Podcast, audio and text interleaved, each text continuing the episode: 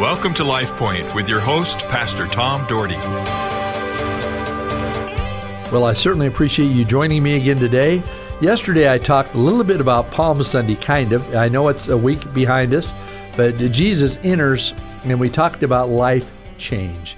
Life change was so important, and I closed yesterday by talking about the disciples spending so much time with Jesus. He was teaching them how to teach people, how to lead people, showing them the way of life.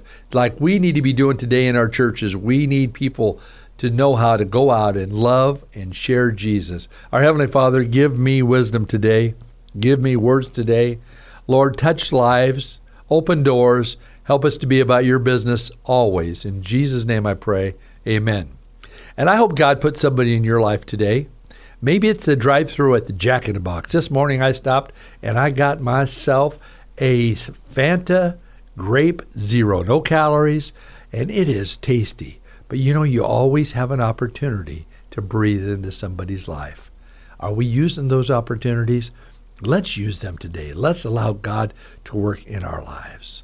Well, you know, as I was talking about Jesus coming into the city, into the Jerusalem for Palm Sunday, you know, and he had been so good about not wanting to get attention to himself. He had always tell people, don't tell anybody about this. He didn't want the following. He just wanted to go about his business, teaching the disciples, healing people that he came in contact with.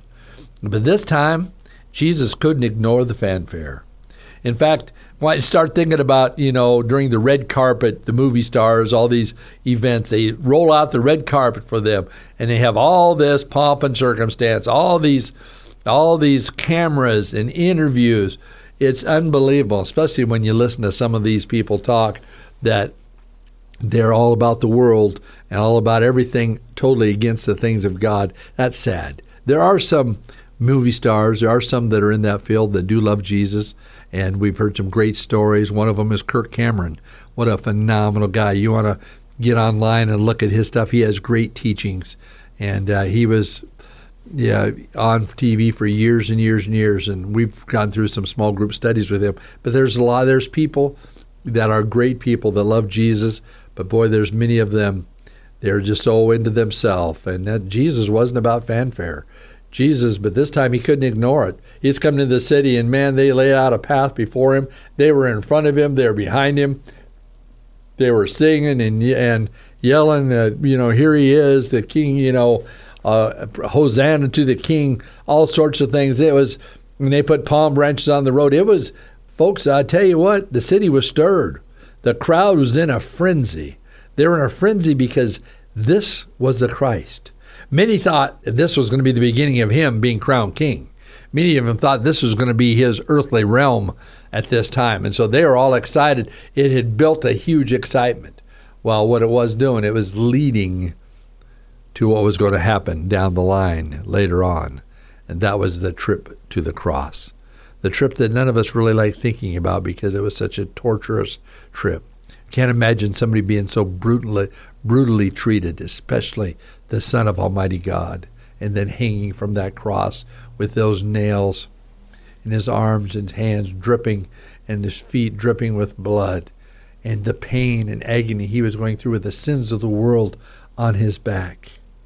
But the city was stirred, and the crowd was in a frenzy because this was Jesus. Soon there would be panic.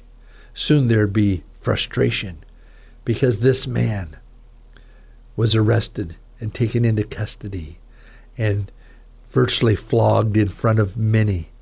And people watched, and people knew that he could have called 10,000 angels to destroy the world and set him free. But no, he had to die alone. He had to die alone, and he died for you and me. Why? I'm going to tell you why. Jesus cares deeply for all people. And some people say, well, does he care for the sinner? Of course he cares for the sinner. What if they're living horrible lives away from God? Well, the thief of the cross lived a horrible life, the both of them away from God. And the one said, remember me. And Jesus said, today you will be with me in paradise. Jesus forgives. See, I tell people all the time, the church should be the hospital. The church should be a place where people can come, not be judged, but to be loved and ministered to so they too can know Jesus Christ. We recently have baptized 7 people in the church. We haven't had a lot of baptisms recently, mostly because of the COVID situation, I think. But all of a sudden, we've got several more that people are saying, I want to make sure that I'm right with God. I believe that Jesus Christ is the Son of God, and I want to follow in his footsteps to be baptized.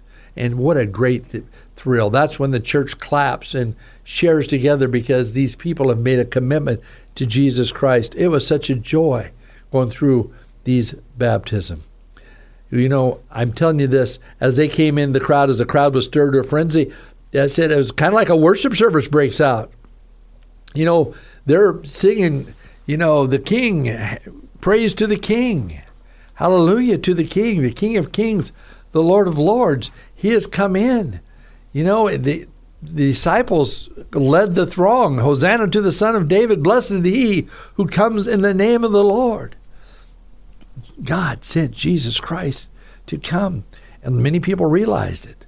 Now, those who are really close to him were taken back by his trip to the cross, even though he had warned them, he had told them, he had laid that out for them, but they still struggled with that.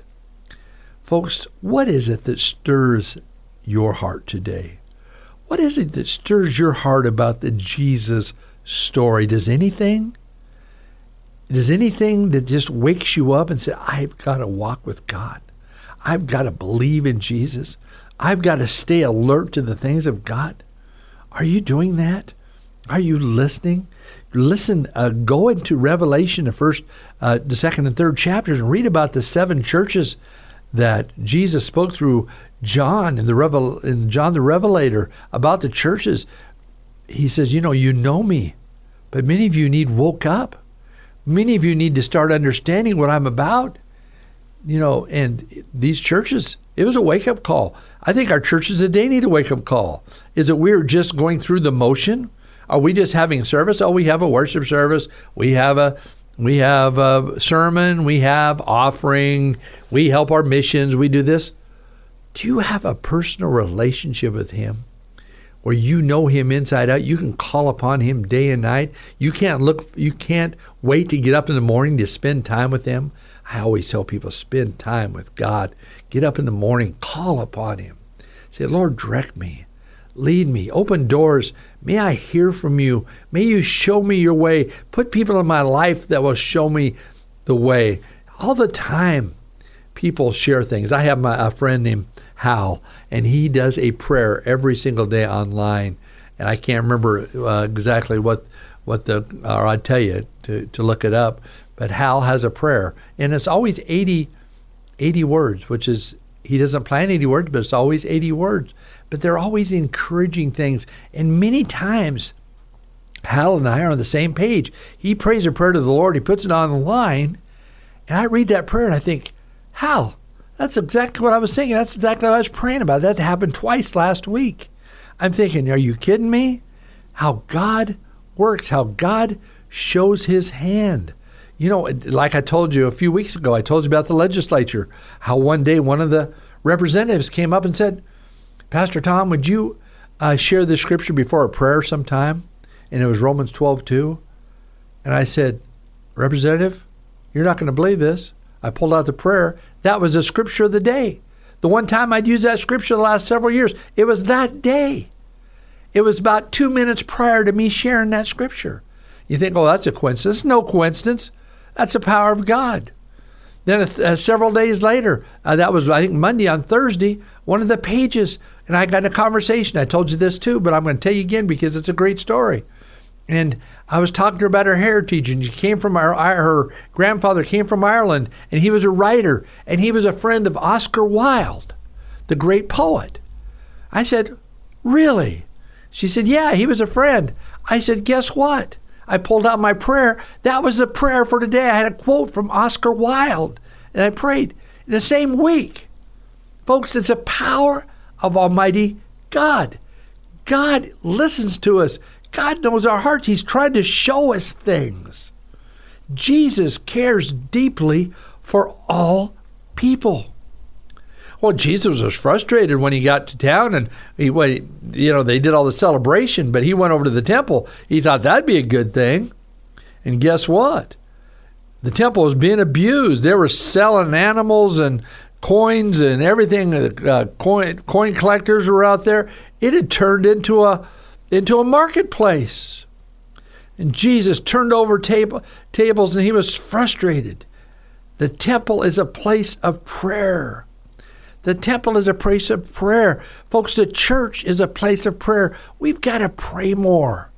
I'm really excited. I got some people, my friend, my worship director, Dee, and Mark Thornton from Capital Christian are working on the Day of Prayer this year in Maine. They're telling me some things about it. It's going to be an awesome, they're going to change some things up, and it's going to be an awesome day. We've got to get behind these things and pray. I think they're talking about doing it at 6:00 in the evening, which would be great. People don't have to leave work for an hour, and it's going to be awesome. But this is huge prayer in the temple, but it was being desecrated, and Jesus was ticked off about it. We ought to be ticked off when the church is being used against what God would have it being used for. The question I have for us today is anything holy anymore? Is anything holy to you anymore? Or we just go through the motion? I want to be a holy person. I want to be somebody that lives in holiness and lives the best life I can live. I know I'm not perfect. I know I struggle and sometimes get angry at people on the road and this and that. I know God helps me on weaknesses, but we have got to be holy people. Hey, this next week, spend some time reading Matthew chapter 21 to 25. See how Jesus taught before his crucifixion. He had some great things to share. May God bless you this day. Life Point is a ministry of the Cloverdale Church of God. If you would like a copy of today's broadcast or would like more information about the church, please call us at 208-362-1700 or write to Cloverdale Church of God, 3755 South Cloverdale Road, Boise, Idaho, 83709. You may also visit us at our website, www.cloverdalechurch.org. Thank you for listening and have a blessed day.